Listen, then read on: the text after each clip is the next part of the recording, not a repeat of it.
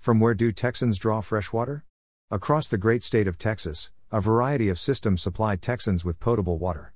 32 aquifers supply 55% of all fresh water, 80% is used for crop irrigation, 20% for potable water that represents 75% of all potable water supplies in Texas. Learn more about aquifers from the Texas Water Development Board. Water from aquifers is classified as groundwater. Groundwater includes lakes, streams, and river basins. Not all potable water is used for drinking water. Various industries consume significant volumes. There are approximately 7,000 lakes.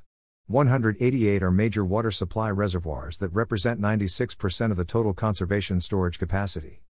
The ultimate source of freshwater is atmospheric precipitation. What is the source of the precipitation? In general, all precipitation comes from clouds. Due to the low temperature and low pressure at high altitudes, most all precipitation starts as snow, as shown in the graphic. What is the source of the water in the clouds? Answer The oceans, seas, and bays. Clouds cover the Earth.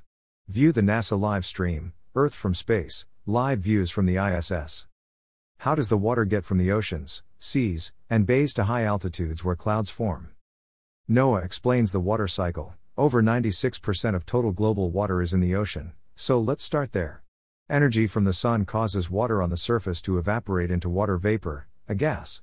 This invisible vapor rises into the atmosphere, where the air is colder, and condenses into clouds. Air currents move these clouds all around the Earth. An abbreviated description of the water cycle. Solar radiation heats the surface of the oceans, gulfs, and bays.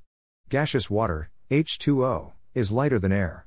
This evaporated water, like the steam over a boiling pot of water, rises to an altitude where the dew point and the dry bulb temperatures intersect. When the clouds become oversaturated, moisture in the clouds condenses to form precipitation heavier than air. On its way down to terra firma, the precipitation manifests as rain, freezing rain, sleet, and snow. The icy precipitation that lands on high altitude mountain tops form penitent snows and glaciers during the cold times of the year. During the warm times of the year, the glaciers and penitent snows melt to feed 22 dams collect the runoff to form reservoirs. According to the USGS, as much as 75% of water supplies in the western states are derived from snowmelt. Summary of the water cycle Solar heating elevates oceanic surface water temperature that cause moisture to rise to an altitude where the cold temperatures condense the moisture into visible clouds. The motion of the Earth slowly drags the clouds eastward. When the temperature of the moisture in the clouds gets colder, precipitation happens.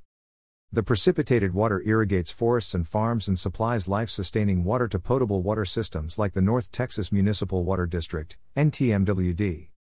Rockwall, my hometown, then distributes NTMWD water to cities and other clients. What's the point?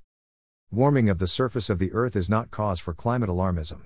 Like the natural carbon cycle, the natural water cycle sustains life on Earth. As our global population increases, the demand for life sustaining food also increases. Just as the water cycle is not pollution, the carbon cycle is also not pollution. Political activists have fostered global mass hysteria.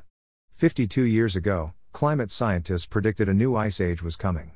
The hysteria over an ice age was soon replaced with hysteria over global warming. On the heels of the global warming hysteria came the climate change hysteria. Rational thinkers recognize we need more carbon dioxide, CO2, more water, H2O, and nitrogen, N, fertilizer to feed billions of people on our planet Earth. The scientific evidence of the importance of the elevation of global CO2 is a matter of fact, as substantiated by the US government. We cannot create any of these three minerals, but we can and must their vital importance to our lives and well-being. Proverbs 18:17 says, "Any story sounds true until someone tells the other side and sets the record straight." Reasonable means not exceeding the limit prescribed by reason, not excessive.